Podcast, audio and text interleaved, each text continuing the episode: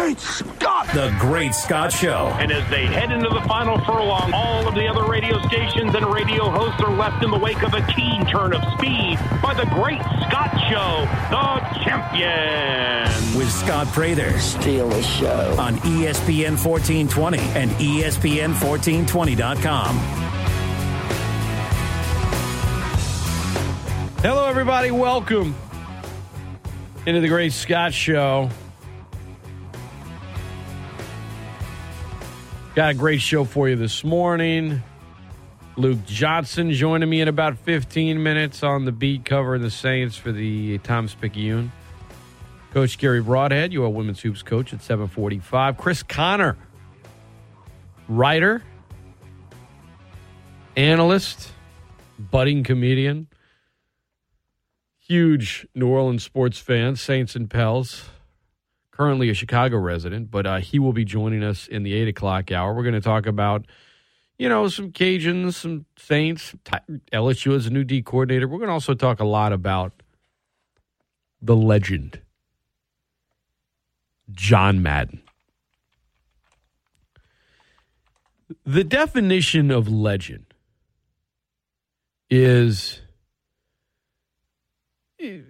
you go to Webster's dictionary, the first two that come up is a traditional story, sometimes popularly regarded as historical but unauthenticated. And another one is an extremely famous or notorious person, especially in a particular field. Now, John Madden was extremely famous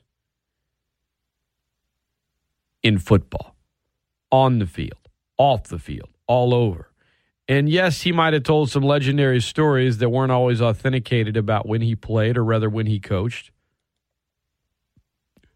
The word legend gets tossed around too much, in my opinion, about someone's status. In the case of John Madden, that is absolutely not the case he was a living legend and now he has passed away and he will always be a legend. He legend doesn't even do justice to the great John Madden.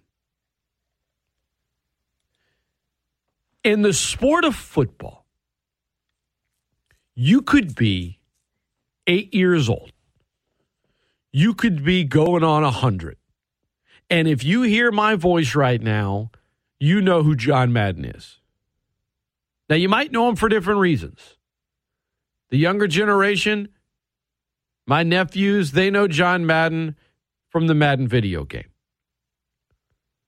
If you're around my age, whether you're in your, you know, 30s or 40s, you know Madden from the video game and more than that, you know him from the broadcast booth years with Pat Summerall, NFL on CBS, NFL on Fox, ABC with Al Michaels, NBC with Al Michaels.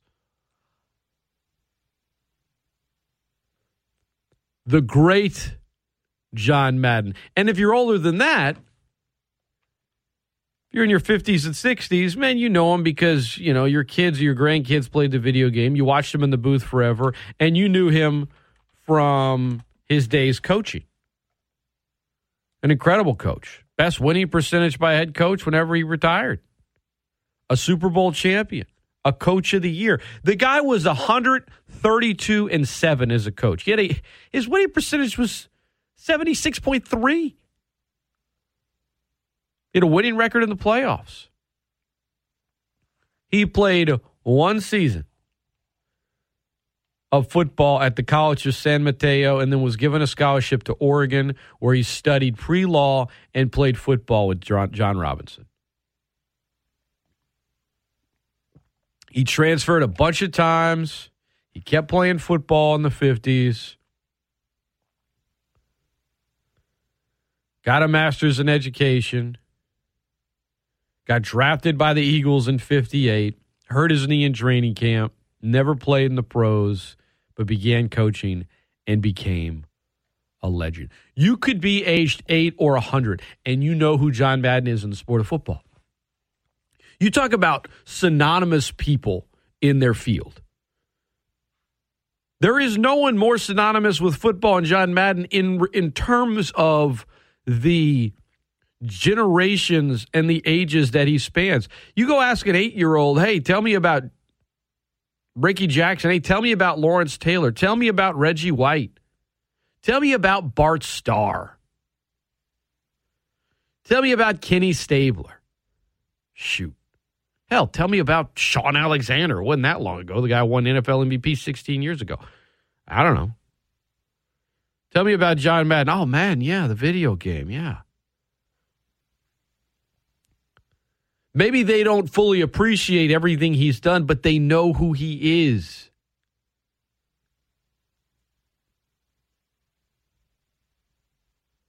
The man worked as color analyst for CBS, Fox, ABC, and NBC from 79 to 08.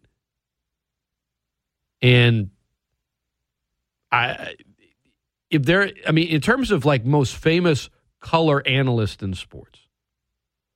There might be some. I mean, I know I know Howard Cosell is up there obviously. But guys that just when I was growing up, that when you watched, it felt like a big game, and it felt like they were having the time of their life. It was John Madden, and it was Dickie V.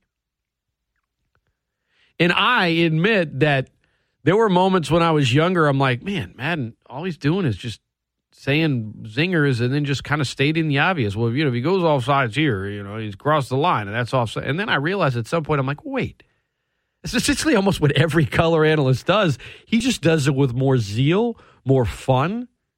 He was self deprecating. I mean, the dude made Thanksgiving feel like not just the day you eat turkey, but it was all football and turkey. Yeah, I know the NFL has had games on Thanksgiving for years, but seeing Madden there with the you know the turducken and, and the turkey and the pumpkin pie and all the sides, and you're going to talk about it and break out the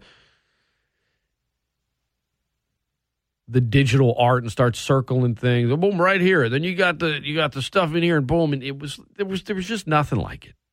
There's no one like John Madden. Passed away yesterday at the age of 85. May he rest in peace. He was, is, and always will be a legend in every sense of the word. Here's John Madden on 2002 Monday Night Football, 19 years ago. Eagles are playing the Niners. Thanksgiving's coming up. They're coming out of a break. They're showing a facility with tons of turkeys gobbling around. John, you're going to be home for Thanksgiving. I can't I believe it. I know where I'm going to be on Thanksgiving. I just wonder where those turkeys are going to be for Thanksgiving. I have a feeling I know. Kevin Barlow. Well, John, for years at CBS and Fox, it, it became a tradition, the turkey leg and all of that. And, and you brought to the the uh, knowledge of America, the turducken. And so our friends at the Four Seasons cooked you a turducken. Oh, there it is what that is? I think it's a turducken. It is a turducken, but I got to show you how to. Up, up, I, I, I can't show you. I need fresh turducken. I'm going to have crazy turducken. But anyway, anyway, here's how you slice it. See, a lot of people don't know. You have to slice it down the middle. See, and then you slice it across this way, because what it is, it's a it's a deboned chicken stuffed in a deboned duck, stuffed in a deboned turkey with dressing between the chicken and the duck and the duck and the turkey. So as you cut down that way, you go turkey, dressing, duck, dressing, chicken.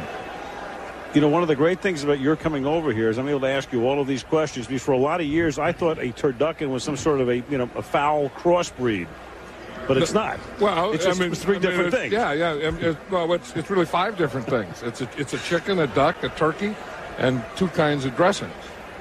And are you going to have one on, on your Thanksgiving table? Yeah, yeah. I'm going to have one. I have to bring it though, but you know, you know, you know because it. Oh, here's Here a it pic- here's a here's a picture of one. Turducken. Yeah. The picture. That's the, that is what- it. And you see, you cut it like right down here.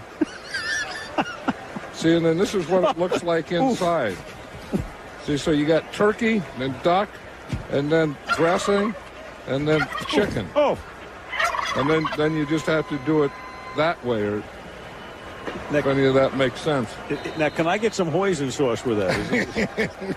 That's unbelievable. You know, you know the, the first time I ever had one of these, I, I, I ate it with my fingers, and then I had to shake hands, and I didn't know whether. Stay away from me. Second and seven. That pass is in.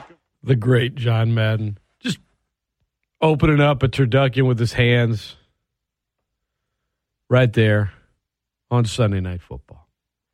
Or Monday Night Football, rather, back in 02. The legend.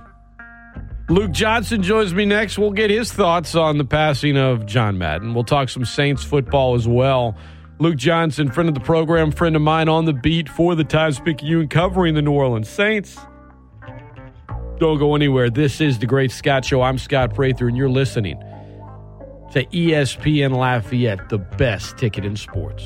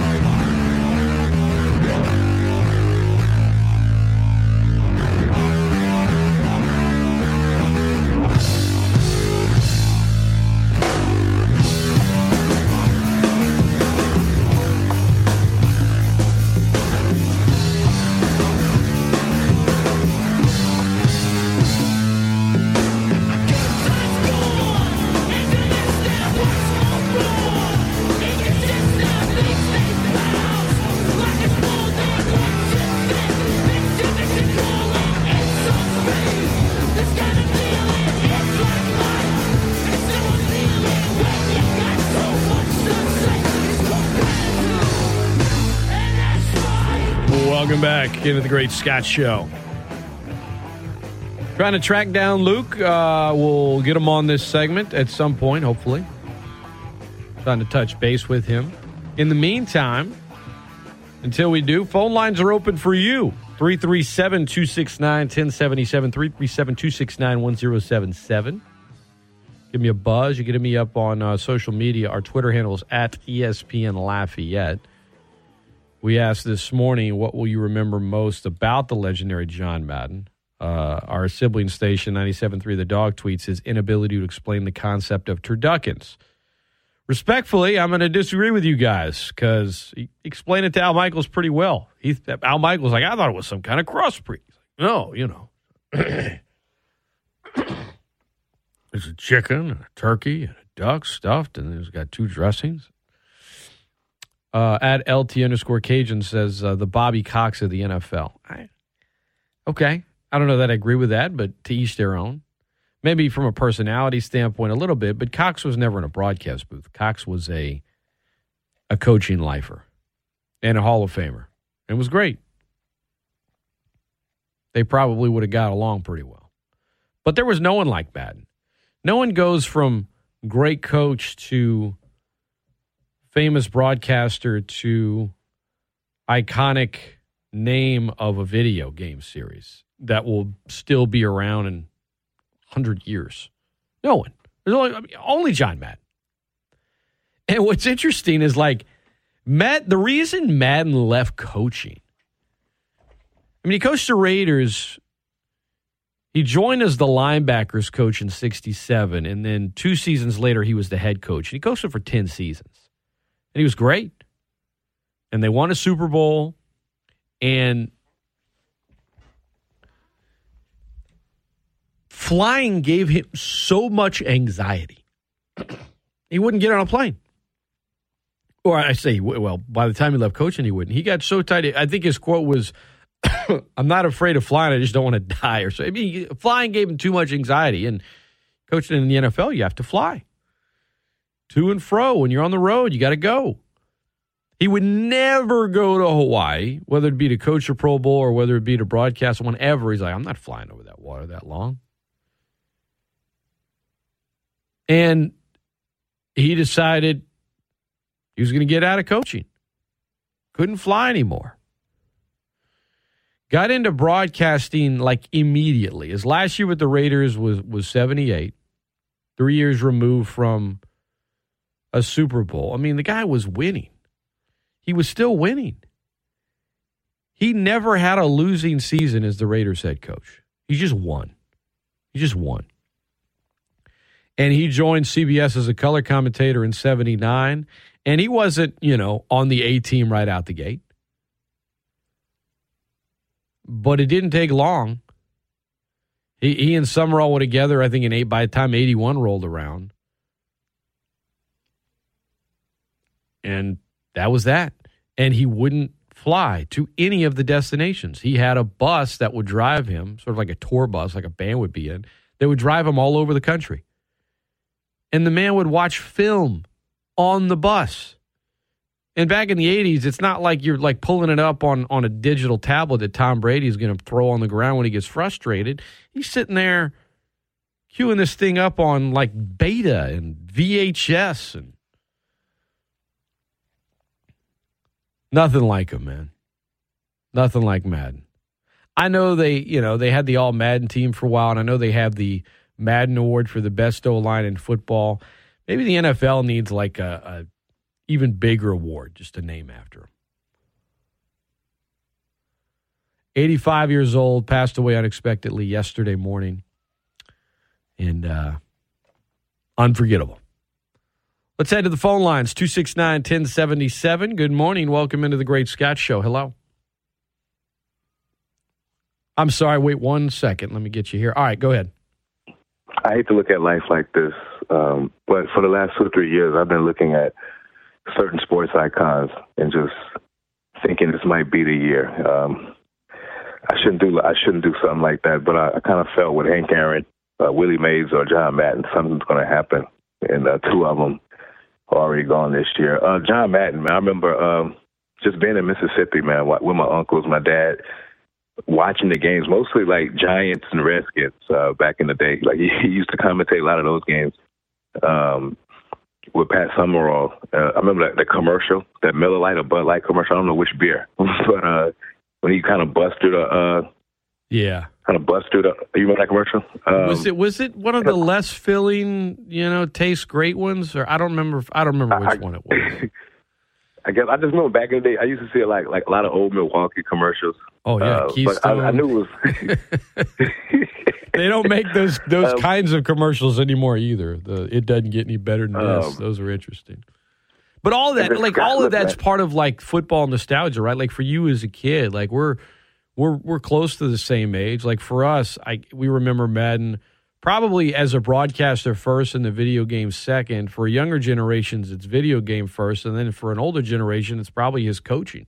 You know, I, I didn't see him coach, but he won all the time. I mean, he's one of the best coaches in football. It's not like he was in danger of losing his job. He just didn't want to fly anymore and kind of stumbled into broadcasting and went on to become, you know, arguably the greatest color commentator in, in, in sports broadcasting ever, certainly in America. Oh man, he's yeah, he yes, he's the, he's he's the greatest. And, and Scott, you you're right, man. Of course, I remember the uh, the play well play by play, the color commentating, but you know, Tecmo Bowl. We we talk about this a lot. Tecmo Super Bowl, great video game. The man, I remember.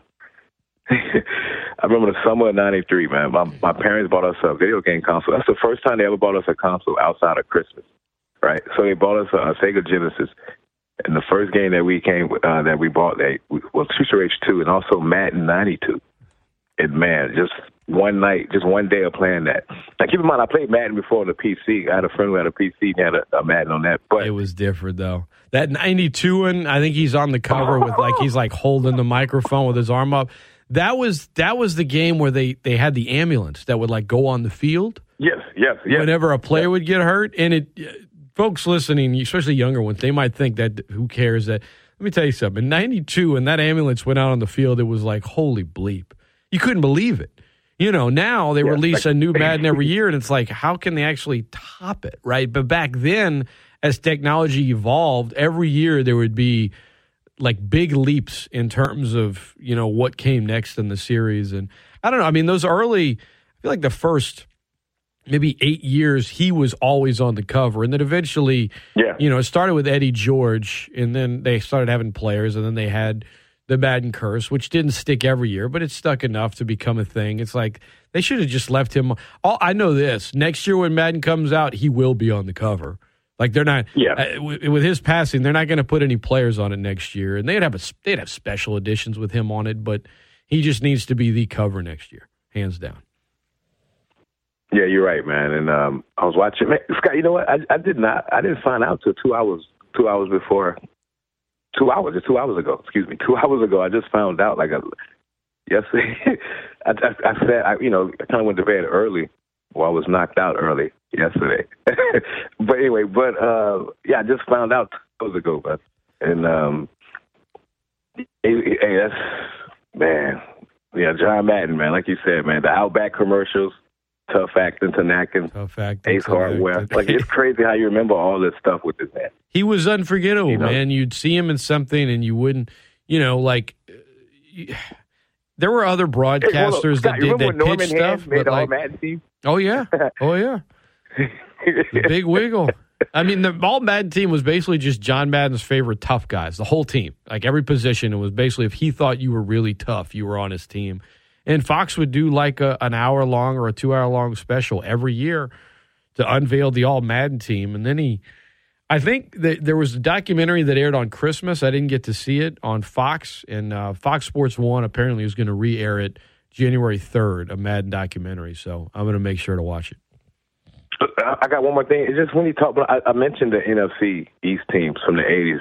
Um, when he mentioned some of the players, remember David Butz, or Dave Butz? He was a, uh, a tackle for the uh, the Redskins team, known, known as the Redskins at the time. The way he would talk about these players, man, like like like Harris Barton, like he's a football player. Like the way he would get into his whole thing, uh, the way he talked about Lawrence Taylor. of course, Jerry Rice, he always had, he was always fond. Of course, now he's from the West Coast. He's from the Bay Area. So the way the way he talked about uh, the 49ers, and and you mentioned he grew up with John Robinson. Yep, That's they were buddies. He And, he uh, also like was the first color commentator I can remember that would spend like actual real time on the O line and like kind of break down a player. It didn't even necessarily have to be a play. It would just be a specific player and what they did and, and, and how they were as a player. And back then, I mean, even now, I mean, O line's probably the least glorious position on, on a football field outside of maybe the long snapper. And Madden being like an old O lineman, he would just he he would I learned I learned more about an O lineman from John Madden as a kid than I did from anyone else. And one more thing, and I gotta go. 90 percent of the game is half mental. Have a good one. There's some great quotes now. There's some great quotes. Maddenisms. J. A. Adande started keeping sort of a tablet of Maddenisms a couple years ago. And then other people online would sort of chime in with their own. There's some great ones, man. Like I love this one. When you win as a coach, you get to be a genius. But if you look at it, you're a guy that was a PE major in college. Your best class was recess, and then you became a coach. When you win some games, you're a genius. You go from being good at recess to genius. And then there, you know, there's some self-deprecation in there. I mean, he was a great coach. At some point, you just say, call in the dogs and put out the fire. The hunt's over.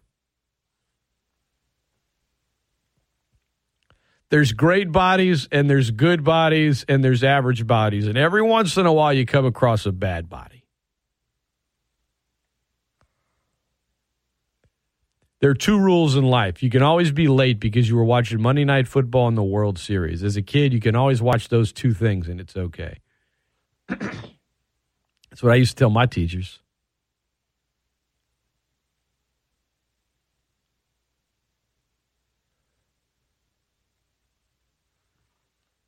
That's worse than a boom. That's one that loosens your teeth. Just awesome.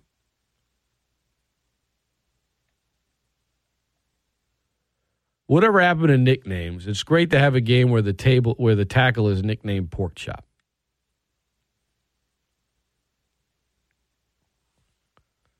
Who cares if the horse is blind? Just keep loading the wagon. I mean, just great. Just great. Rest in peace to John Madden. 337 269 1077. This is the Great Scott Show. ESPN Lafayette, the best ticket in sports. Now at 1033 on the FM, 1420 on the AM, and streaming worldwide via the ESPN Lafayette app. If you're listening to the stream, it's brought to you by Champagne's Market on the Will Center. Champagne's going the extra mile.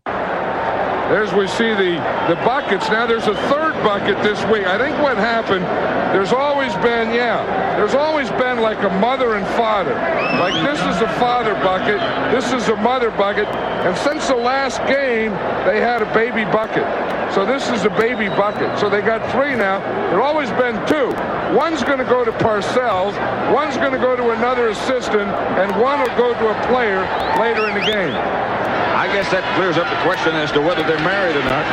Well, yeah, well, they got married. Yeah, they got married in that baby bucket. That's Ruth's son over the right side and out of bounds by Steve Wilson. That's the bucket. Well, yeah, I mean, I mean, the bucket. You know, that's how big it is. I mean, third year in the league, and then you ask questions like, "Is it married? Yeah, bucket's married. Bucket. You got a family bucket? Yep, yep. Got a baby bucket, and then brought the ice because we're in California. Family. Heavy ice. See, the baby can't sit up there with the mom and dad though. I mean, there's John Madden talking about the Gatorade buckets that they're, the Giants are going to pour on their coach after they win the Super Bowl against the Broncos. Like, and he's got the teleprompter and he's circling the buckets and the size of the buckets. You kidding me? Talk about ahead of its time. It's Super Bowl 21. Super Bowl 21. And there he is. There he is. Back in January of 87. Keeping things interesting late in a Super Bowl broadcast.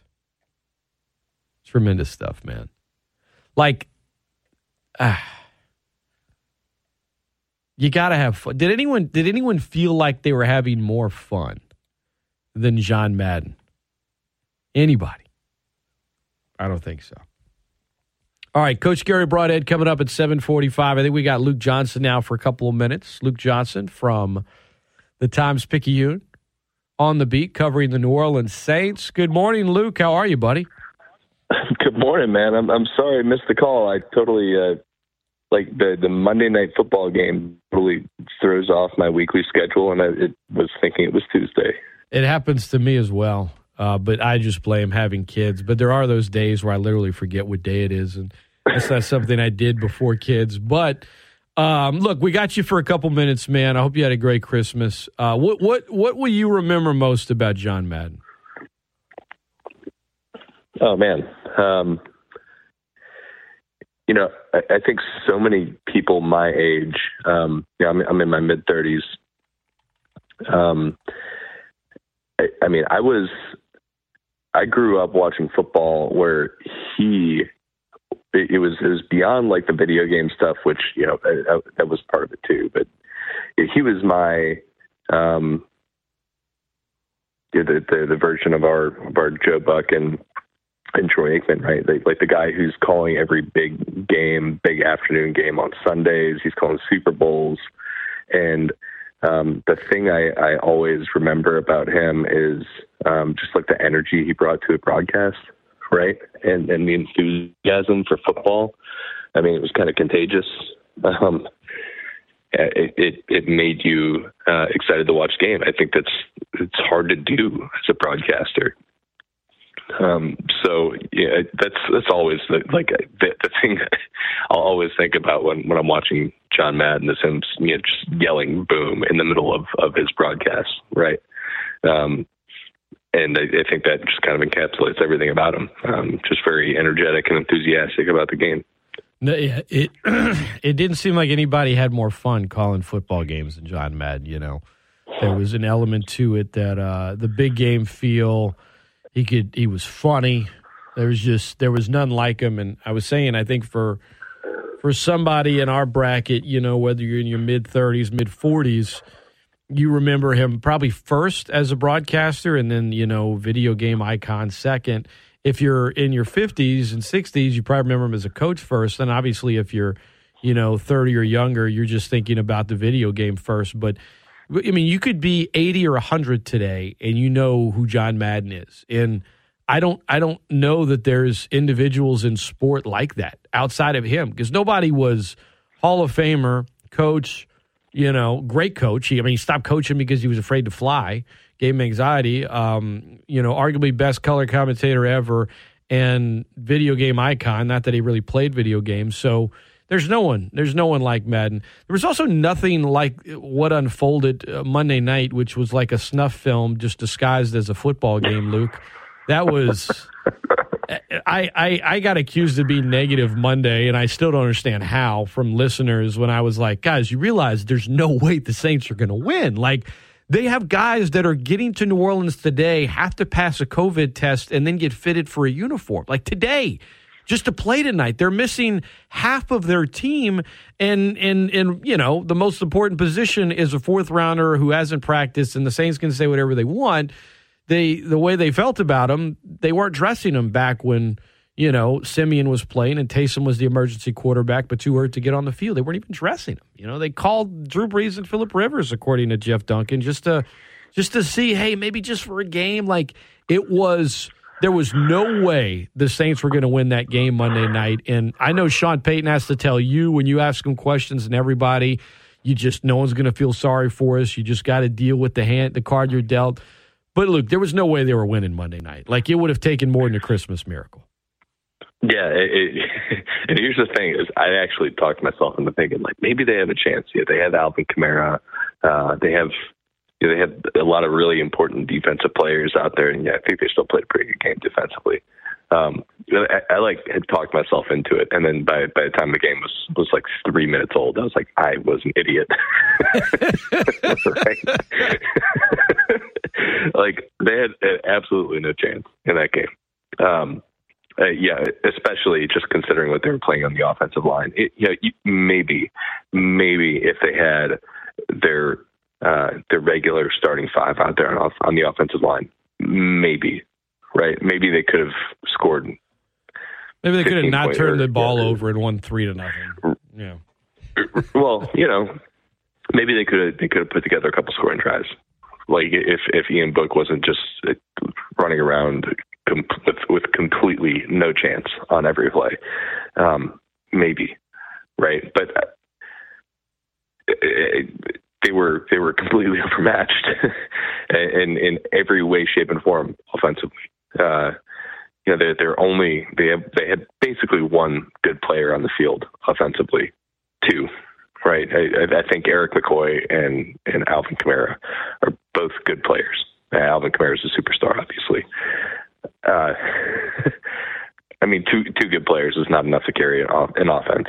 Um, and and you know, I, I just it was a shame uh, that, that that's what everybody had to watch on uh, on Monday night. Um, you know, whether you're talking about you're a Saints fan or you're just a, a casual football fan in in Spokane, Washington, wanting to watch some some primetime football. Um, but at the same time, I you know I think I am not in the uh, not in in the the, the chorus of people saying they should have postponed the game or whatever. Um, because I, I, unless unless you add like a like an extra week yeah. to the regular season for for it to be like a COVID makeup week, mm-hmm. um, yeah, they they it, it would have you, know, you would have been taken away from from that game yesterday or, or Monday right? You're, you would have been you would have been giving yourself a better chance in that one while while taking away from right. future games. And and and, I, and they still got no a shot here, right? Carolina. You know, I mean, I yeah. think I I agree with you. I mean, this well, and I also think Luke it had something to do with when it was played, right? Like it, I always just follow the money. Like if that game had been scheduled for Sunday at noon, I don't know that they may not have at least moved it to Tuesday, which probably would have hurt the Saints more than helped them because they, you know, maybe they got guys back, maybe they didn't, but I doubt they would have gotten enough back to really have any shot. Um, but I think the NFL doesn't mind move that. Just I just didn't think they were ever going to move a Monday night football game. You know, Yeah, it's one thing yeah, if oh we can move it to Tuesday, say it's safety, but guess what? We got we get another night of the week where everybody's watching our product. Not having Monday Night Football when ESPN, you know, pays them currently half a billion to air. Uh, you know, I would say a, a below average Monday night schedule, and then beginning in 2023, they're paying them 2.7 billion a year, more than any of the networks. It's like they're not going to take that away from them, and they don't want to take their product off on that night. So, in terms of especially when especially when you're you're talking about like not even getting uh, you know you're, not going to end up getting really a better product either. yes, if you if yes, you take right. it back and play it a couple nights. Right. Uh, and they, they had guys testing positive on Monday morning. Um, you know, it, it, they really didn't even have a lot of guys who would have conceivably been okay to play if they would have adopted the new CDC rules on Monday Uh huh. right? Because most of their guys were testing positive later in the week. So I, it was just, um, I mean, it was a terrible situation, but it, it was, it was one where I, I don't really think there's there's much of an option uh, to find a resolution that's that's even agreeable to any any party, whether it's the Saints or the NFL or uh, you know the people who are lining their pocketbooks. Luke Johnson, our guest, ESPN Lafayette. Just a few more minutes with Luke. Um, Saints with seven teams now in the playoffs still have a shot, even at seven and eight, if they can win out. If San Francisco loses to the Rams, if a couple of other things happen, um, they got a shot here. And and all things considered, with what they've gone through this season, I think that's that's pretty impressive. But you know, if they lose the last two and they don't look good, you know, you finish seven and ten, maybe you look at this season differently. You win the last two, you finish with a winning record, whether you're in the postseason or not. I, I think in terms of how you view this season, a lot of it will be predicated on these next two weeks. And, you know, what what do you think the COVID situation could look like for the Saints this Sunday when they host the Panthers? And do you like the Saints to to, to give a go here and maybe get in the postseason as that seventh seed in the NFC? Well, you know, I, I think the first thing I'll say is is I'll I'll uh, withhold on on doing any sort of project projecting on on COVID after last week's game. You know, I, I think anything uh, can just completely turn sideways at any time with this. Um, I think they're going to have a lot of the guys back, if not all of them, um, especially with the new CDC rules um, or the new CDC guidelines being put in place, uh, where you know as long as you don't have symptoms, um, you can return after five days, five days after a positive test. Um, it- yeah, I think they should have just about everybody back from the COVID list. Uh, with with that under consideration, um, but you know there's still a handful of guys who are very important to the team who have not tested positive for COVID. Um, so you know, I, I, I just I, I'm really I, I hesitate to uh, to say, you know, I think they'll be in good shape because for all, for all we know, another ten guys could could test positive. Um, you know, some really important players. Um, but you know, I, I, I still, for some reason, for some reason, I still like this team, and I still think they have a decent shot at uh, at getting in. Uh, obviously, losing that game Monday night um, was not a good thing uh, for their playoff hopes. Like if if they were going to lose any one of those last three games, it was probably the best one to lose, um, just because of like tiebreaker stuff. Um, but uh, you know, they, they made their road a whole lot more difficult, and now they're going to need some help. Um, but if they do get some help, I do think they can win out. And I do think that they'd be a really tough out in the playoffs. I, I don't think this is a team that's going to go win a Super Bowl, right? And I, and I think everybody understands that.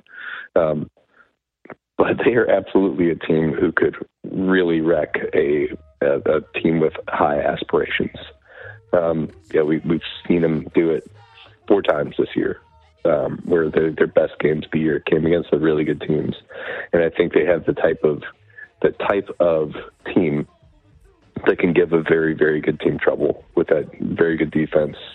Yeah, if their if their offense is playing at its best, it is a difficult one to stop in in terms of just not letting possess the ball for 35 minutes. Um, I, I think that's a that's a recipe for for success in the playoffs if they can get in.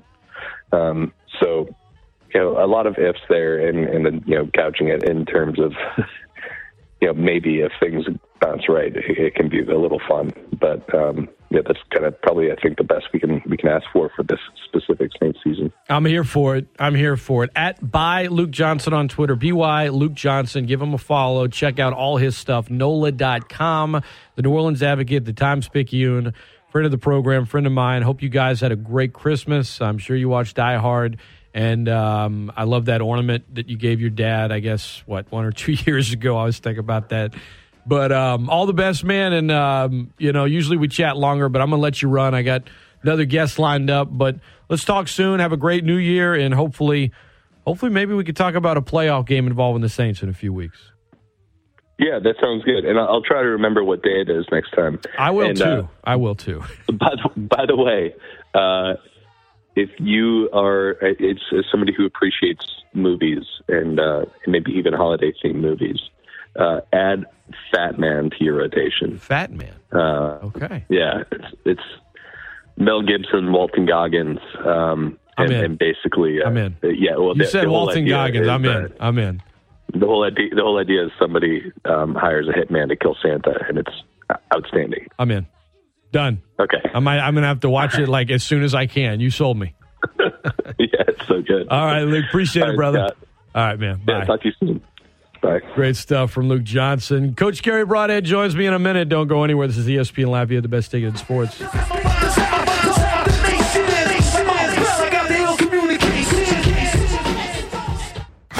Sports talk that's so legit, it smells like beer and chicken wings. I mean, can't you smell it? I'm smelling barbecue too. ESPN Lafayette, ESPNLafayette.com, and the ESPN Lafayette app.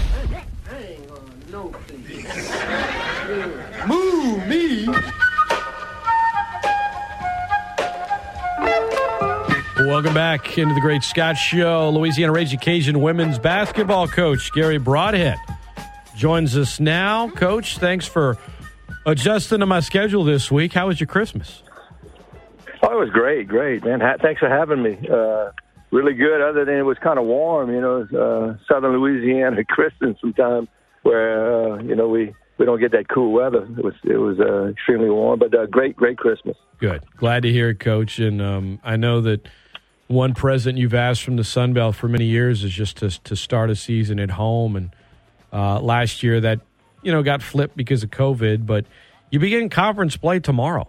Um, knock on wood. I'm, I do not want to jinx anything with the way things are going with COVID, but you begin conference play tomorrow. You know, you you you dominated conference last year in the regular season, all the way up to the conference tournament title game.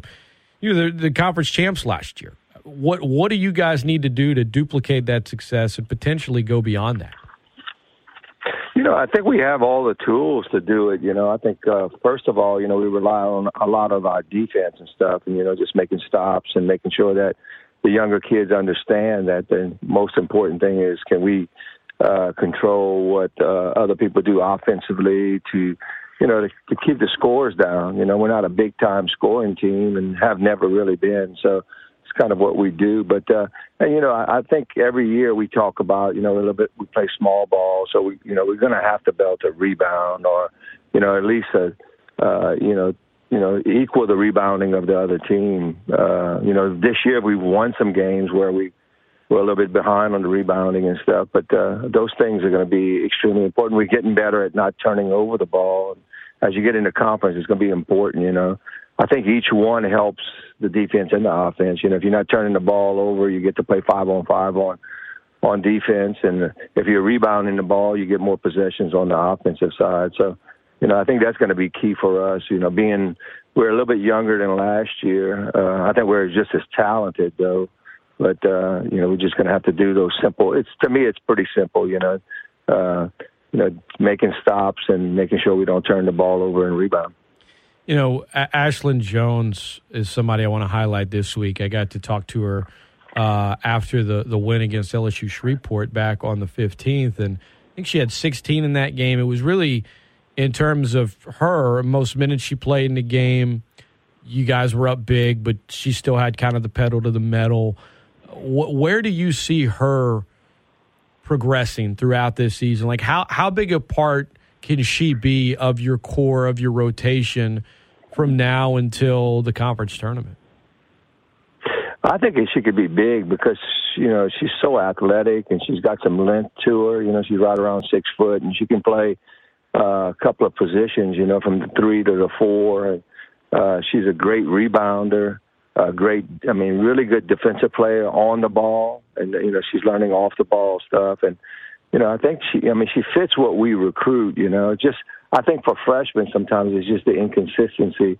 You know, you'll have her play against LSU Shreveport and and uh, almost have a double double, and then you know you get against other teams, and you know she's non-existent, and it's because of the inconsistency of it, you know, and that's what we're working on. You know, this is a great time for us to make sure that they understand, you know, their roles and what what do we need from them, and you know, I talk to her every day about man, if you just rebound for us, you know, if you can defend and rebound.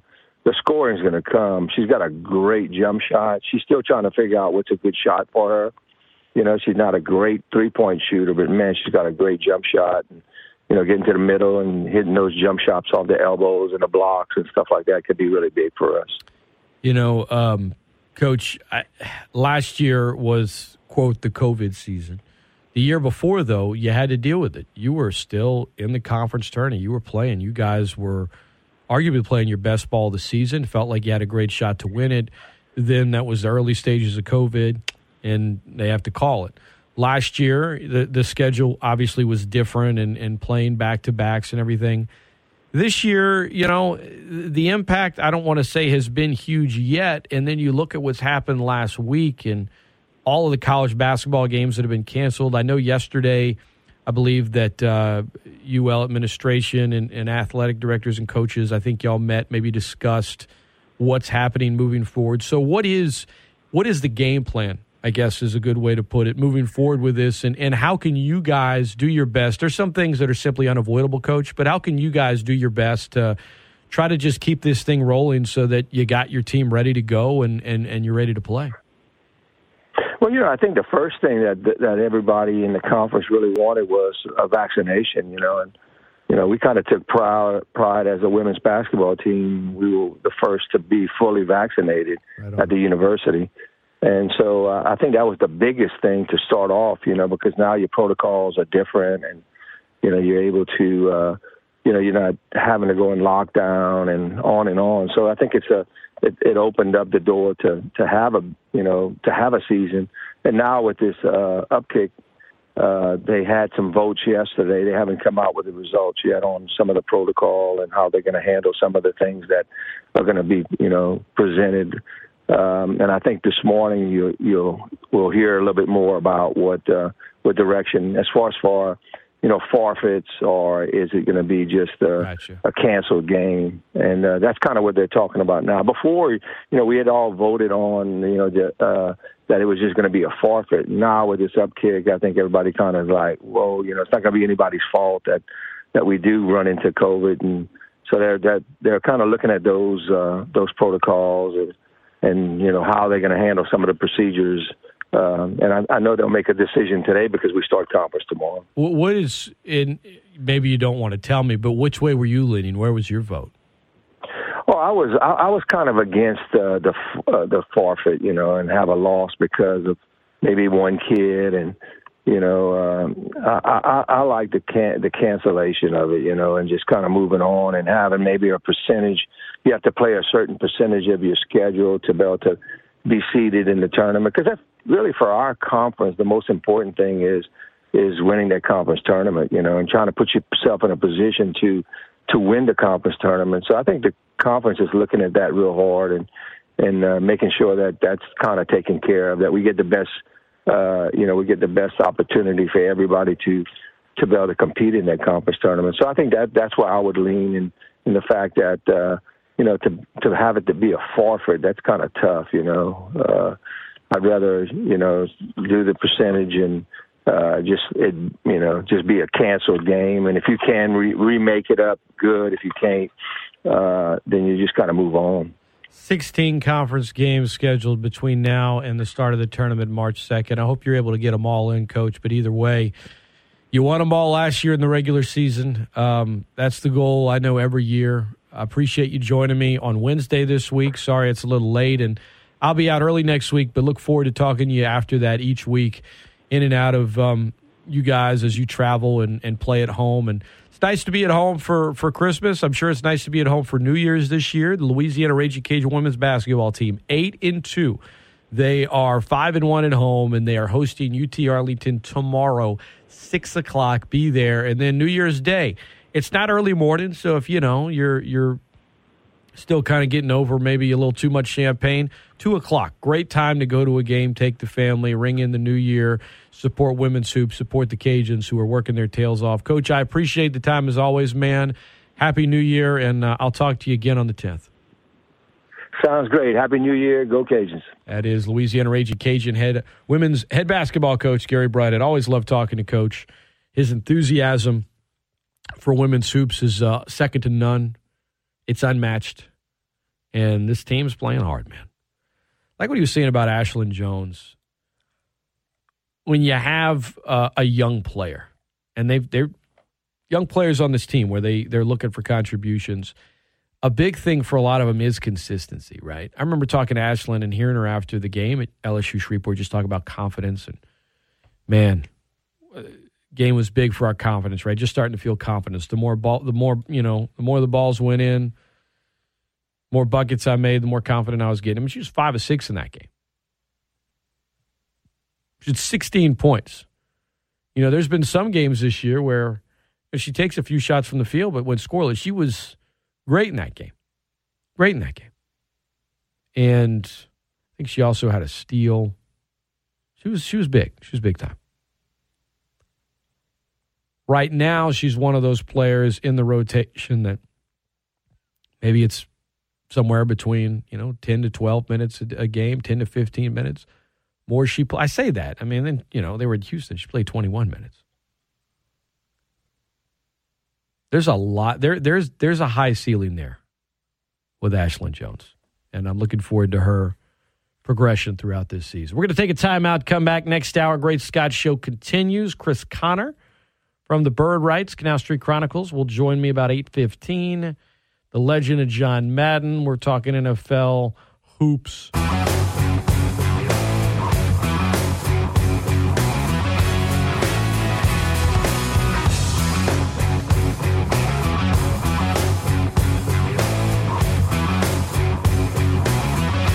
Hello, everybody. Welcome in to the 8 o'clock hour. Great Scott Show. Thanks to Coach Brodhead and Luke Johnson for stopping by last hour. Our listeners and callers as well. Appreciate you guys. Talked ton about John Mad today. Little Saints, little UL Women's Hoops. Chris Conner from the Bird Writes and the Canal Street Chronicles will be joining me in a little bit to talk John Mad and Little Saints and Pels as well. What a game. What a game last night by the Pels. Extremely shorthanded and beat a good Cleveland team. They were down 23 in the first quarter. Willie Green is getting the absolute best out of the Pelicans right now. 100%. LSU hired a defensive coordinator. He'll be delivered in, um, I don't know, a month maybe, longer. He is the current linebackers coach for the Kansas City Chiefs. And, you know, Andy Reid has been telling folks that he expects teams to reach out to him and hopes, uh, you know, in regards to coaching vacancies, he expects teams to reach out to him about the offensive coordinator, Eric Bieniemy. He even said Steve Spagnuolo. Hmm. But didn't mention Matt House. Matt House is leaving, at least after the season. He's going to join Brian Kelly's staff. He will be LSU's defensive coordinator, but he will not head to Baton Rouge until the Chiefs have been eliminated from the playoffs. Brian Kelly said Matt checks every box we're looking for as a defensive coordinator. He's led elite SEC defenses. He's recruited. He's developed all conference and all American performers in multiple positions.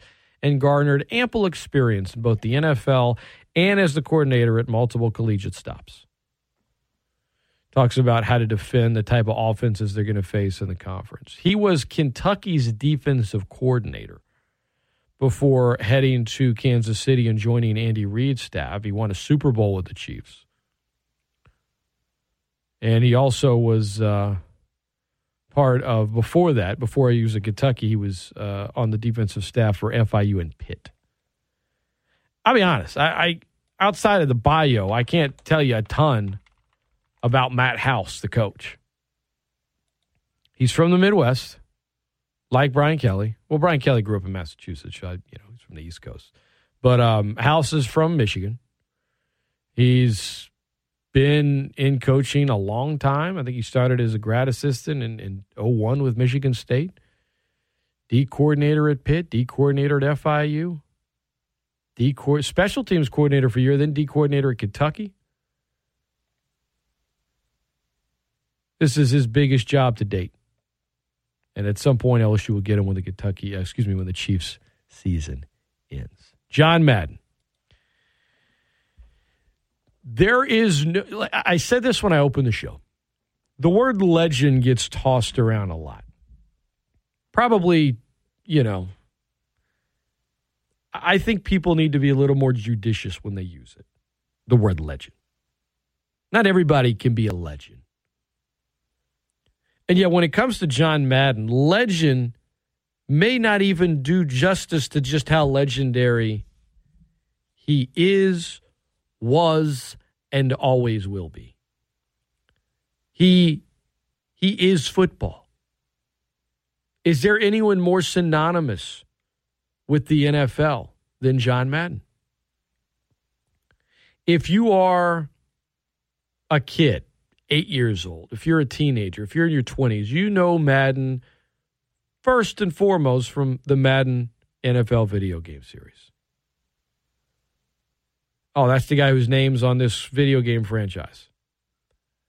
If you're in your 30s and your 40s, you know him probably, obviously, from the video games, but above that, from his incredible broadcasting career. If you're in your 50s, 60s, 70s, 80s, 90s, you know Madden from his time as a coach. He was an incredible coach. In 10 seasons with the Raiders, he won over 76% of his games. He never had a losing season. He won a Super Bowl. He went to six AFC title games in 10 seasons. He reached the, AF, the AFL championship in his first season. This is pre merger. He has the highest winning percentage among all coaches with over 100 wins. He's in the Hall of Fame because of what he did as a coach, not because he's on a video game. The guy is was the guy the guy the guy's the guy's football. A legend. Whether you're eight, whether you're a hundred, you know who John Madden is. You can't you can't say that about anyone else in sports. Right? You can't. He spanned generations for different reasons, but nobody had more fun in the booth. Nobody was the voice for bigger games in the sport of football than John Madden. From CBS to Fox to ABC to NBC, he was the best. Talk more about Madden later in the show. Chris Conner's joining me next. He's been rolling in those Twitter spaces as pertains to the Pelicans. We're going to talk to Chris about that. For those of you that don't remember Chris, very talented guy, but when he was younger, his Saints fandom got him arrested, which is a story I don't think he loves that I bring up every time he comes on the show, but you know what? We might just have to bring it up. Don't go anywhere. The Great Scott Show continues right after this. Sports talk that's so legit, it smells like beer and chicken wings. I mean, can't you smell it? I'm smelling barbecue too. ESPN Lafayette, ESPNLafayette.com, and the ESPN Lafayette app. He still hasn't given up his dream of becoming a member of the Beastie Boys. Mm, drop! Scott Prather on The Great Scott Show on ESPN Lafayette, the best ticket in sports. It does go well with a chicken.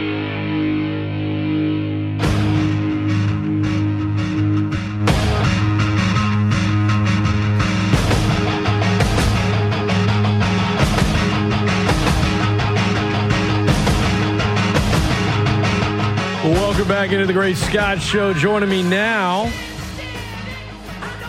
the man. I just tell people I know that guy. Chris Conner at, I don't care what he says, it's I'm Patient Bull on Twitter. He says it's impatient. I, I find him to be a patient guy. Chris joins us now. He is uh, current Chicago resident, but uh, always New Orleans and South Louisiana in his heart. Huge Pels and Saints guy. Does work for the Bird Writes and Canal Street Chronicles.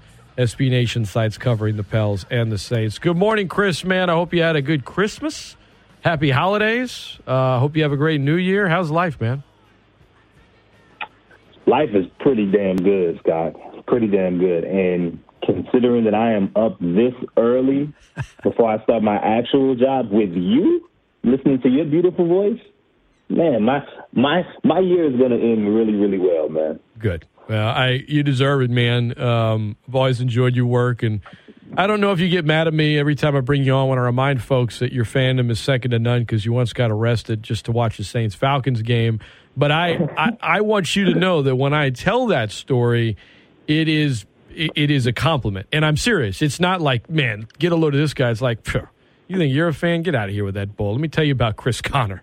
Okay, nothing like it. Hey man, it, it, doesn't it doesn't bother me, man. It was it's I, I tell people. I mean, I, I don't just walk down the street and tell strangers that it happened, but I mean, you know, listen, I I, I really um, it's a it's a cautionary tale, but it's also something that you know it happened um, and it, it really it really goes deep into the mind of what uh, fandom can do, um, you know, to someone, and especially, and I, you know, and what's funny is that like there were so many seasons that just made sense for that to happen. So many seasons that were worth like winning. Not a not a year where the team finishes eight and eight. You know what I'm saying? It's just crazy. But yeah, man. Um, yeah, I, I, I um,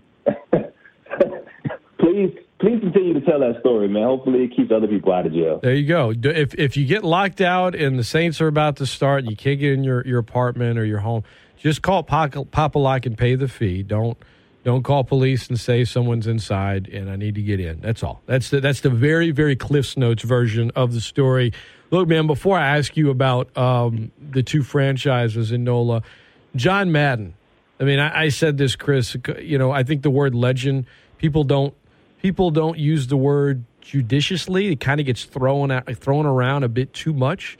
And yet, in the case of John Madden, like there's not legend doesn't even really do it justice. I mean, he he he, he is, was, and always will be a legend. But you know, you're a little younger than me. What do you when you hear Madden? What do you think of? Um. So right around the time that I started watching football, he's the first voice that you know, I I associate with the game, right? Right around um, the time, you know, mid mid to late '90s when I started watching football, him and Pat Summerall are pretty much, you know, they're finishing up their career. You know, and just you know the truth. Pat goes first, and then and then John goes shortly afterwards. Um, and yeah, man, I mean, you know, growing up, I, you know, I, I was a big NFL films guy. I'm, I'm big on, I'm big on history of all, of all sorts. So, you know, that allowed me, you know, to go deep into, you know, learning about John Madden's career as a, as a coach. Um, you know, his time, his time with the Raiders. Um, and it's just, it's one of the, it's one of the more unique guys that, you know, you'll ever find in sports with just his, the the amount of ways he was able to influence and impact the game. Period. Right. His his impact as a coach that turns into him as a as a um, as a as a personality turns into him as a broadcaster. I mean, he's he's been unique at every stop, and then that and then that goes into his impact on video games and how that changed. You know, I mean, without Madden plays a plays a big role in you know in my life growing up in a multitude of ways. Um, so, I mean, I, like you said, legend just doesn't just doesn't do it justice. But I don't think that, that, that there's any there's no comparison to a guy like John. Uh, for him to be exceptional, uh, creative, and unique in three different lanes, and kind of you know be a be a trailblazer of sorts. Yeah. Um, I mean, it's really fun to think about. I mean, today, you know, even even even at a time where he passes, it's fun to really reflect and think about how he impacted, um, you know, a lot of people's lives and, and journeys uh, just by being himself.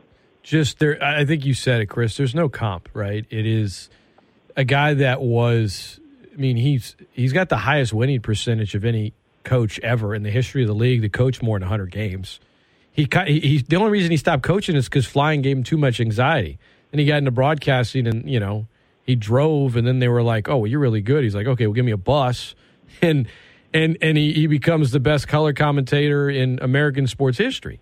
And then after you know, on top of all that, you know, the iconic video game series with his name on it. So like for for someone to pass in the world of sports, and sometimes someone will pass, and I'll you know I'll tell my kid about it or whatever. They don't know who it is, but I I would I feel like any kid that's like eight right? I'll say eight years old. They know about the Madden video. They may not know about John Madden, but they know the name, right? They know Madden. Oh yeah, the video game series. It's based.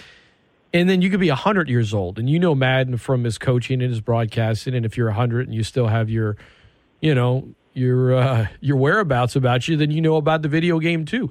Like to span 90 plus years of, of, of ages and generations and for everyone to know who you are and associate you with the sport of football there's no other comparison. There's there's only one John Madden, and, and there there only will be ever be one John Madden. And you know, I remember him on some Saints games. Let's shift gears to the Saints, Chris. Um, we had a, I, I I've talked enough about Monday night and before the game and and after the game and what it was and what it should have been or shouldn't have been or whatever. I want to look forward, right? Look, look, looking ahead, New Year's resolution. Can the Saints make a run here? Are, do you are do you feel like it's seven and eight? knowing they need a little bit of help. Is this team going to get into the playoffs? Well, I mean, it's hard to it's hard to identify or, or you know or say I think give give a definite answer, but I think that the window of opportunity is still there. Um, but you know, I think what it's really going to come down to is um, kind of what it's what their season has tended on is if you know the things around health or, you know, and COVID will work their way. You know, if they can, if, if, if they can, I mean, I guess at this point, be lucky, availability, stay out of, yeah, yeah. I mean, if guys are if guys are out there, you know, um, available for these last two games, I think that they can win them both. Um, and that's starting at quarterback with Taysom Hill. Um, I, you know, and you get you get Demario, you get Kwon back and company. Um, you know, Deonte Harris returns soon back from uh, from suspension. You know, for example, uh, man. I mean, if they can just have guys that have that weren't, you know, flipping burgers the the week prior, or you know, I mean, shout out to Kurt Warner's new movie uh, coming out. They're not, you know, filling grocery bags. Um, then I think that they'll be able to, to take care of what they're supposed to do. Now they're going to need some help but I do think from a schedule perspective, there are some there are some games left and, and teams that are that are in the hunt that you know could have favorable outcomes for New Orleans. So I think they have a shot. It's always up in the air when you don't control your destiny, which is why you know just everything that happened around this Miami game was so unfortunate because I do think that it was a winnable game. Um, you know, especially when you look at how how far they fought uh, with 20 plus players on COVID and however many players on injury reserve, but they still, you know, seemed throughout that time, you know, throughout parts of that game where maybe they had a shot of, you know, keeping it close or having it come down to the uh, to you know a, you know a fourth quarter uh, type situation. But uh, I think I think that they'll have an opportunity to take care of their part of this. Um, you know, of their playoff chances. That's Chris Conner, our guest, Impatient Bull on Twitter. Give him a follow. Check out all his stuff. The the like availability. You said it. They win these last two. Let's say hypothetically they get you know a lot of guys back. There's some guys that are never coming back. We know that, but you know like Ryan Ramczyk, Terron Armstead, they're not on IR, right? You get some All Pros back on the O line. You mentioned Deonte Harris, Hill, Siemian, whatever. You get enough guys back if they look. Let's let's say they look good in these last two weeks and they win. You'd hate for them to start suddenly have a lot of players available, look great, and then not get in, right? Because if they get in and you got you got players available. I, they're not going to the Super Bowl. I mean, as much as I, as a fan, as I think it would be incredible. I mean, come on, they're seven and eight. It's a crazy year. They don't have the talent for it, but they do have they do have enough, and they do have the kind of culture I think in that locker room where they could ruin a team season. If you get if you were just to get one upset playoff win, dude, I would ride that I would ride that dopamine throughout the whole off season. Like I really would. It would be great. I remember in 04 Team was four and eight, and back then, you know, pre Payton Brees, it's like you'd won one playoff game ever. You'd shown a lot of promise after the 2000 season, and then things just kind of, you know, too many too many ups and downs. At 04, you're four and eight, and you win the last four, and it's like, good lord, they might actually get to the playoffs here, and they lose out on a three way tiebreaker with the Vikings and Rams. They had beat the Rams, but they had lost to the Vikings, and you know, every team had played, and the Saints just got the short end of the. I say the short end of the stick. It was like the fourth tiebreaker was used, and I just remember, like, man, like I didn't think they were going to go to the Super Bowl, Chris, but they were playing their best ball, and they had won four in a row, and it was like just to get in, especially back then, it was like for the Saints, like, man, make something happen. They can get into the playoffs at nine and eight, and have an opportunity to, you know, ruin Dallas or Tampa Bay or something. Like I would. I would have signed up for that before the season. I'd obviously sign up for that now. What's going to hurt is if they, they they they have players available, they win these last two, but they just don't get in because you know another team's nine and eight and they lose out on the tiebreaker. That's I think that would be if you're looking for maximum pain for a season that's been full of a lot of it for the Saints. That would be the max pain right there. So um, I, you brought quite the memory back. If I if if my personal memory uh, serves me correct, that 04 season, um, when when the Saints make that run, they it came down to um, a Rams Jets game. Oh my God! If, yes, and Doug yeah, yeah. bleeping the Brien. The Saints won the game. Yeah, yeah. Doug Brien, the former the former Saints kicker.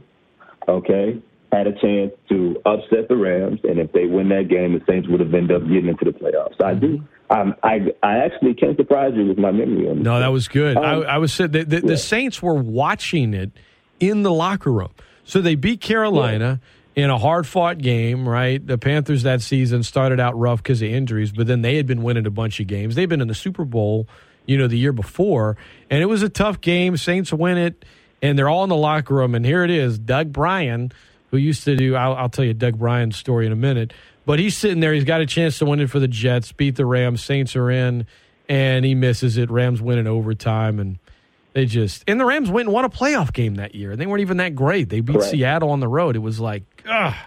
And and the the Vikings, the other team that got in at eight and eight, they that was the that is a disgusting act. That was the the Moss Moon games. It was like it, the wild card teams were winning that year, and the Saints were sitting at home. Sorry, sorry to bring up the yeah. bad memories, Chris. No, now I'm rambling. No, no, no, no, no. But yeah, man. I mean, I'm with you though, man. I mean, uh, you know, I think most Saints fans didn't didn't go into this year with expectation, and you know, look, um, you know, you got different, you know, throughout the year.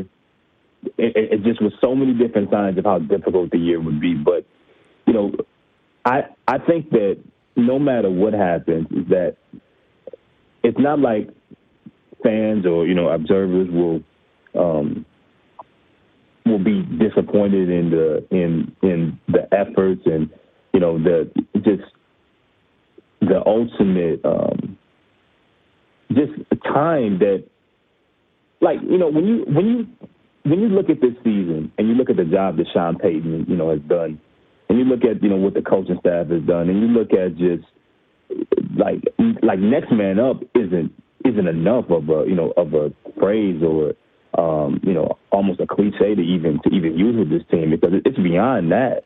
And in every position, I mean, from you know from quarterback to to running back to whatever left whatever is left at wide receiver. I mean, cornerback, offensive line, coach. I mean, they they won a game without Sean Payton um, linebacker, defensive. I mean, every with ev- any way someone can miss a game, whether it be through injury, whether they're out for the year, whether it's COVID related or it's, or it's, or it's via suspension, the Saints have had to work a way through it. And for them to even be in this situation or the space that they're in right now is remarkable to me. So, I mean, that's what I take from it. I, you know, I mean, I can only imagine if you know when they are because you have an idea of what they can be when they're fully when they're fully healthy and they fill some of the you know fill some of the holes in that they're supposed to.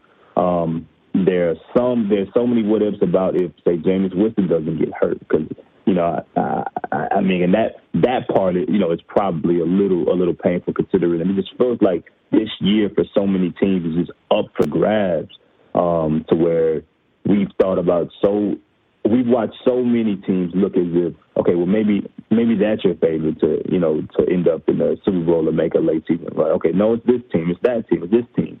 Um, you know, there hasn't been much consistency, you know, to really figure out who's that who's that team. Maybe now, you know, you know, you you you surely in the AFC, you know, look at a team like the Chiefs, you know, but at one point, you know, we started to look down the stretch. Maybe it was the Patriots. Yeah. Well, you know, it's not the case anymore. So I'm, I mean, so yeah, I mean, I'm I'm with you. If they end up winning out, winning their last two, and these guys start coming back, they start getting fully healthy. That's not they're not a team that anyone's going to want to play, but um, yeah, that would make it disappointing, especially if whoever does get in gets destroyed in a manner in which you know that the Saints won't wild card weekend. But hey, man, I mean, control what you can control, you know, and we'll see what happens. Chris Conner, our guest, uh, Doug Brien, you know, back in the late '90s and in the 2000 season at the Saints games, he, God bless him, he did uh, some kind of charity where he would, you know, every kick he'd make. I don't remember what the charity was, but you know, 2000 NFL, you still very much had the whole cliche of all oh, kickers and you know, blah blah blah, and this is a macho game. What are kickers doing? You know, it, make jokes in movies, that kind of thing. Now it's like you know Justin Tucker. Good lord, you know. I mean, who? I don't know. I mean, there, there people still make kicker jokes here and there, but like back then, it was just like everyone did it anyway. So here you are, and and they would always play this spot during Saints games in the Superdome where Doug would come on the screen and say, "Hi, I'm Doug Brien, kicker for the New Orleans Saints," and he would start with like New Orleans, and you're like, "Oh, here we go," and he would talk about his charity, and at the very end of the spot, he'd say, "And at the end of the season." Join me at the celebration station for a free party. And I'm like, why? Like, you, you, what are you doing running this? like, just. I, he couldn't. You couldn't get someone else to voice it. It was. I, I, almost felt bad for the guy. I'm like, here he is talking about you know a charity and throwing a party for you know kids, and everyone's like, really? This, just wait till he misses a kick. The opposing team's going to say, hey, Doug, join us for a free party. Anyway, it, that that damn commercial came into my mind whenever he was on the Jets and missed that kick. I'll shut up about Doug Brien. Let me talk to you about the Pelicans, Chris, after that uh, pointless story I just told you. You have been doing something awesome this year. The uh, the Pels, they've they've been interesting this year. Last night, I don't know how they won that game. I mean, that's just Willie Green, Herb Jones, a team playing without their top three perimeter scorers against a good Cleveland team and came back and won. You've been doing Twitter spaces after games, after most of the games. Antonio Daniels pops in on a lot of them. Um, it's it's it's good to hear the passion that a lot of people have for this franchise. That often, at least from a national standpoint, kind of gets looked at as oh well, thirty out of thirty in terms of interest. But I know how much you know this franchise, how much you follow it. I know a lot of people that do as well. Did you ever think that when you started doing the Twitter spaces after games?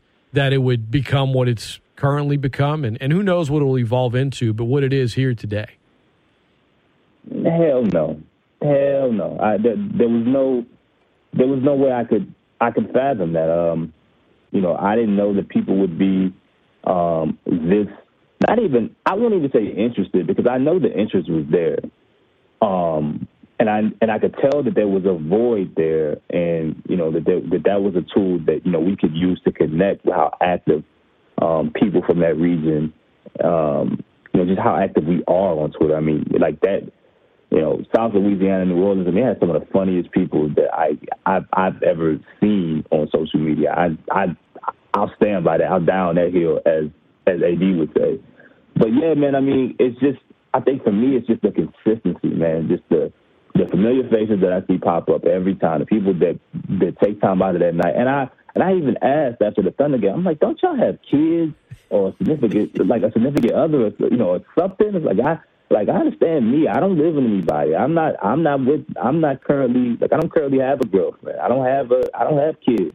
But like this is easy for me to do. But like, what about y'all? And then a couple of them come up and say, yeah, you know, I'm not. Now my wife's right here. Um, you know, it's just so it, it's crazy to me that you know from that perspective, and then I mean, it's not even something that I've been doing all that. It hasn't been that long of a time. You know, it's been 35 games and some change. You know, they didn't they didn't back to like the preseason. So um, it's, it's continuing to gain steam and attention and notoriety, and people using words like you know, or using uh, phrases like you know, uh, you know, it's a it's a community builder, and you know, I can see it. You know, people people really want to express themselves in, in manners that you know maybe they haven't been able to. Or they don't they don't have the opportunity to um, after games, post games, pre games, whatever the case is, you know may be. You know, when you add people like Antonio Daniels or Andy Thomas pops in last night, yeah. and you know, you know, these people are listening, are actively listening to you and want to know your thoughts and answer your questions. Um, you know, it just it really seems to have done something. So I, I you know, I I just I can't wait to see what it continues to turn into, man. But it's been it's been a blessing to to be a part of it and have my name attached to it.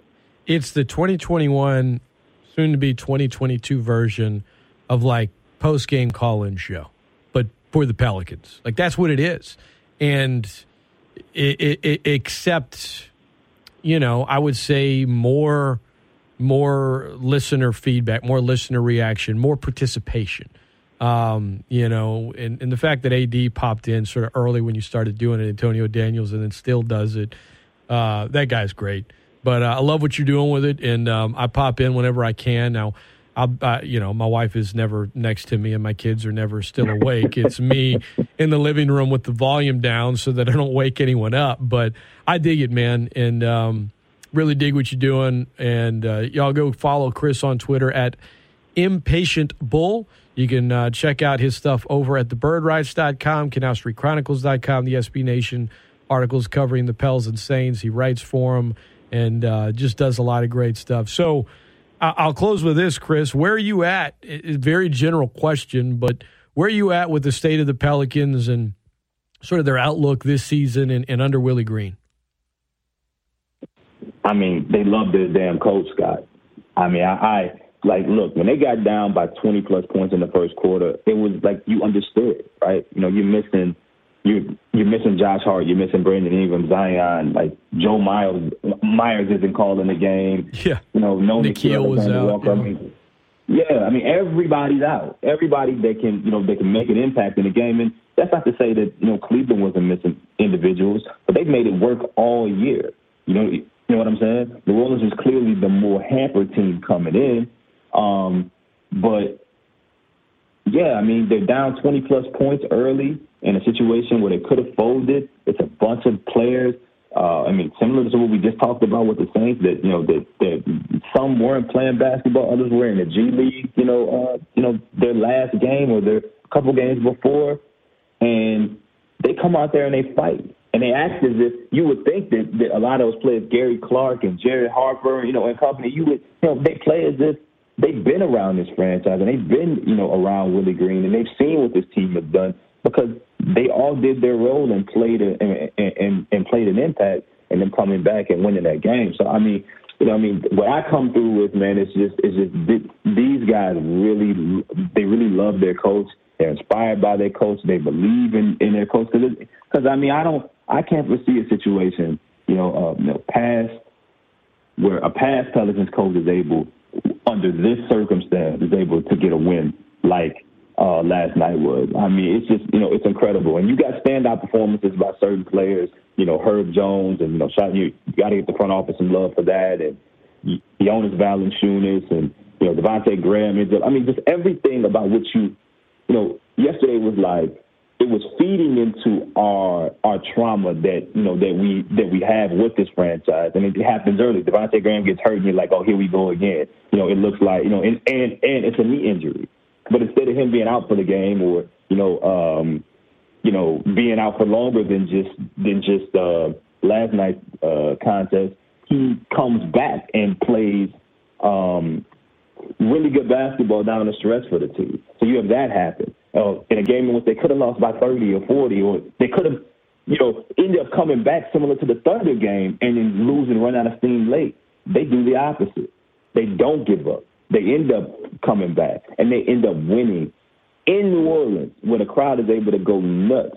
Um, can't say enough about how this team continues to fight. And I mean, I I'm all I'm all in with them, man. I think you know as guys continue to come back, it's clear that they're not going to give up on their coach. They're going to battle, and that's going to have them having a real opportunity, with Zion or not, to be a playing team. And I did not think that I would be able to say that.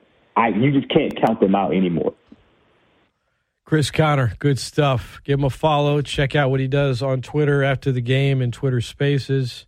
And um, man, I appreciate the time. You know, Valanciunas, you mentioned him his look, right? The beard, the hair, it's like the the blend of like rugged yet handsome, kind of like his game, right? Kind of like his game on the court. Like he's a bruiser, and yet there are times where it's like, man, that's just. I mean, I, I can't lie. I just, I, you know, I'm that's being objective. That's Scott, just. That's a bar. If you ever want to be a rapper, Scott, I got, I know a few people. That's a bar. I like that. All right, no, you can have it. Uh, I'm not, uh, even though you know I'm a wannabe Beastie Boy member. Of course, that's a different generation of of rap and rock for sure. Uh, Chris, man, I appreciate the time as always, man. Happy New Year, and uh, let's let's chat again in 2022, brother. Anytime, man. I appreciate it, man. Have a good one. Happy New Year, brother. That's uh, Chris Conner. Give him a follow on Twitter, Impatient Bull. We'll come back. Here are some of the best John Madden audio from his time in the booth. This is the Great Scott Show on ESPN Lafayette, the best ticket in sports.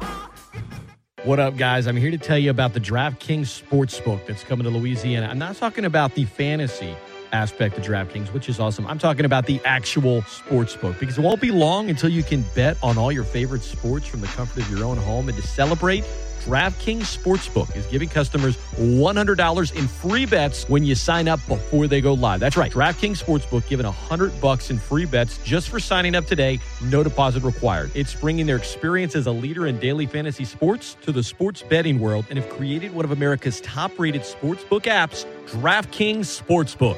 In the meantime, while they're preparing to launch the DraftKings Sportsbook in Louisiana, you can play right now for huge cash prizes with the DraftKings Daily Fantasy Sports Contest. Download the DraftKings Sportsbook app now and use code 1420 when you sign up because when you do, $100 in free bets to use on mobile sports betting in Louisiana as soon as it hits. That's code 1420 to get $100 in free bets instantly only at DraftKings Sportsbook. Gambling problem? Call 1-877-770-STOP. Must be 21 or older. Louisiana only. Availability varies by parish. Eligibility restrictions apply. See DraftKings.com slash sportsbook for full terms and conditions.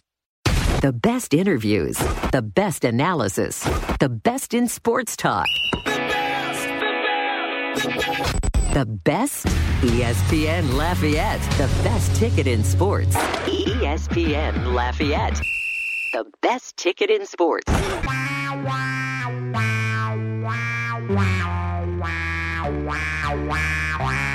Yes,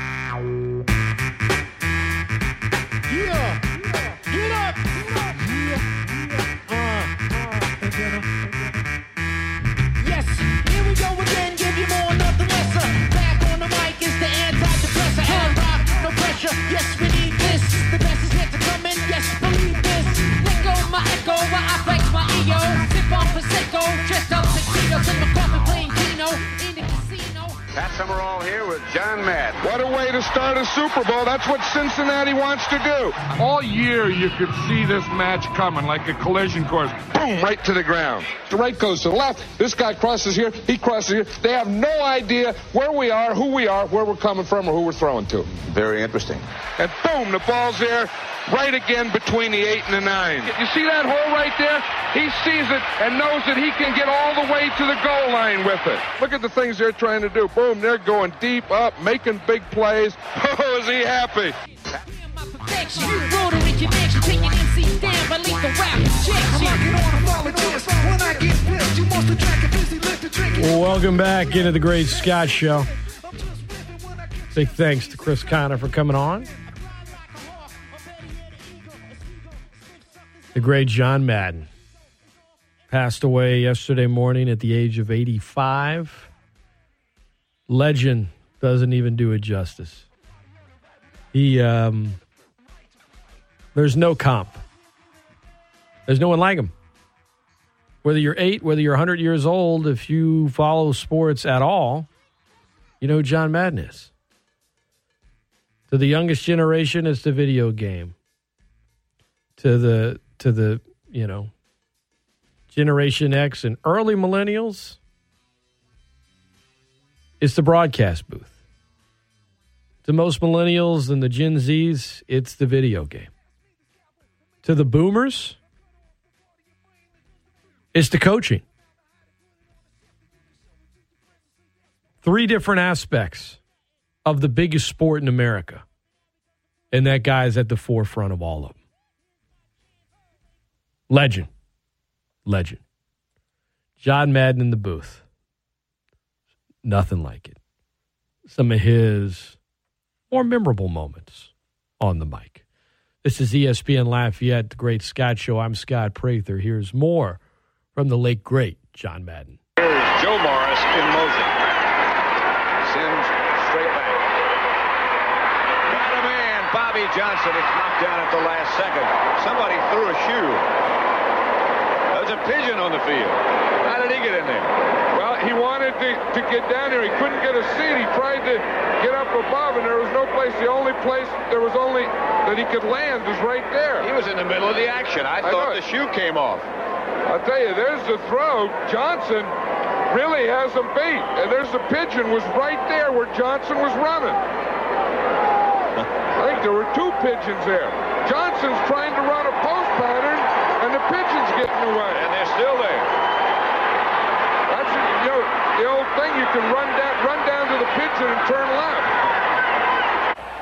Goodyear blimps log over 100,000 miles every year covering major sporting events. They've had a beautiful day today. Enjoying it up there, guys? Now they're inside now, but inside isn't in the middle or on top. That's underneath, I think, isn't it? Yes, it is. I mean, if you look at that thing, yeah, I never figured. I, I couldn't see. They're down in here in this group here. I think. They are. I hope they are. I don't know why they didn't get up above or something. I don't know why they're underneath it. Noticed uh, Pat Troy Aikman's trying to grow a beard, and he just can't do it. I mean, you know, the blonde-haired guys, a lot of them have trouble, but I can't even. I'm looking as close as I can, and I can't see any beard. But he's been. That's a four-day beard, isn't Well, it? It's a passive attempt. But it's very, very passive. Here's Terry Allen. Out to about the 20. There it is. See, now here it is, but see, I mean, I mean, he got a little in here, and a little up there, here, but he doesn't have anything here at all. Watch when you take it off, he doesn't have anything going up in there. I got to give him time. He just had his 29th birthday. I know, but I don't think he's doing a very good. I'd quit. I mean, you know, I mean, like like if you've been working out for for like four days and that's all you get, and the going gets tough. If it's that tough, just quit. Well, you can't just quit. Yes, you can. well, that's that's that's what I'm saying. When the going gets tough, quit. Never lose. That's a, a coach's saying that I ever heard. Incomplete from Shuler to Allen. On Thanksgiving, I just wonder where those turkeys are going to be for Thanksgiving. I have a feeling I know. Kevin Barlow. Well, John, for years at CBS and Fox, it, it became a tradition, the turkey leg and all of that. And, and you brought to the the uh, knowledge of America the turducken. And so our friends at the Four Seasons cooked you a turducken. Oh, there it is is. what that is? I think it's a turducken. It is a turducken, but I got to show you how to. Up, up. I, I, I can't show you. I need fresh turducken. I'm going to have crazy turducken. But anyway, anyway, here's how you slice it. See, a lot of people don't know. You have to slice it down the middle. See, and then you slice it across this way, because what it is, it's a it's a deboned chicken stuffed in a deboned duck stuffed in a deboned turkey with dressing between the chicken and the duck and the duck and the turkey. So as you cut down that way, you go turkey, dressing, duck, dressing, chicken. You know, one of the great things about your coming over here is I'm able to ask you all of these questions because for a lot of years I thought a turducken was some sort of a you know a foul crossbreed, but it's not. Well, it's just I mean, it's three I mean, different it's- things. Yeah, yeah. It's- well, it's, it's really five different things. It's a it's a chicken, a duck, a turkey, and two kinds of dressings. And are you going to have one on, on your Thanksgiving table? Yeah, yeah. I'm going to have one. I have to bring it though, but you know, you know, you know because it. Oh, here's Here a it here's a here's a picture of one. Turducken. Yeah, The well, here's- picture. That's the, that is it. And you see, you cut it like right down here. see, and then this is what it looks like inside. See, so you got turkey, then duck, and then dressing, and then chicken. Oh, and then then you just have to do it that way, or if any of that makes sense. Now, can I get some hoisin sauce with that? That's unbelievable. You know, you know, the, the first time I ever had one of these, I, I, I ate it with my fingers, and then I had to shake hands, and I didn't know whether it. Stay away from me. Second and seven. That pass is incomplete. Rest in peace, John. This is the Great Scott Show. This is ESPN Lafayette, the best ticket in sports. I'll talk to you guys tomorrow morning. Norman Locke will be in the house. Dan Patrick is next.